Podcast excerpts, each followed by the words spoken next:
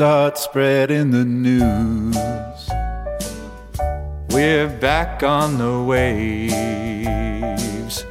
The podcast Bad Boys That You Knew. Later, Era Season 2. Hey, I'm Andy Cush, I'm Winston Cook Wilson. And I'm Sam Sadomsky.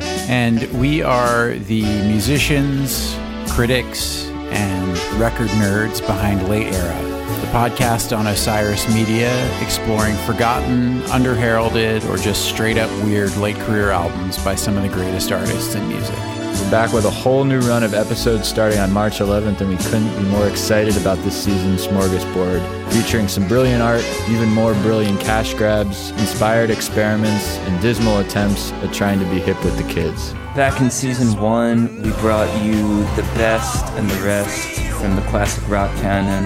But this time around, we're going to take a more open approach and explore all kinds of genres, from country to hip hop, R&B, and beyond. We'll be exploring some of the overlooked 90s work by Bruce Springsteen, These are better days, baby. Yeah, it's better days. Kate Bush's mid 2000s trip hop infused masterwork, where she recites Pi.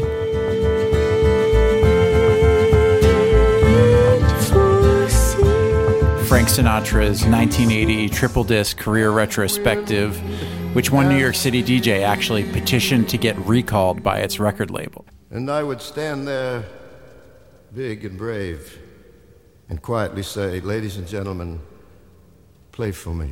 and one of the most culturally significant late era albums of all time.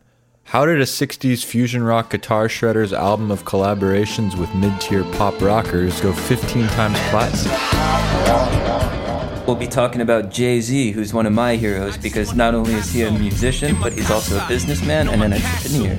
That's sort of your thing right now, because you, uh, you downloaded Robinhood and got in early on the GameStop thing. How much money did you make? Uh, we'll reveal that and much more, and I'll be happy to give you all some stock tips on the next season of Latest. He got out early. He got out early. He was scared. Hey, it's better to burn out than to fade away. Check out Late Era Season 2, brought to you by Osiris Media.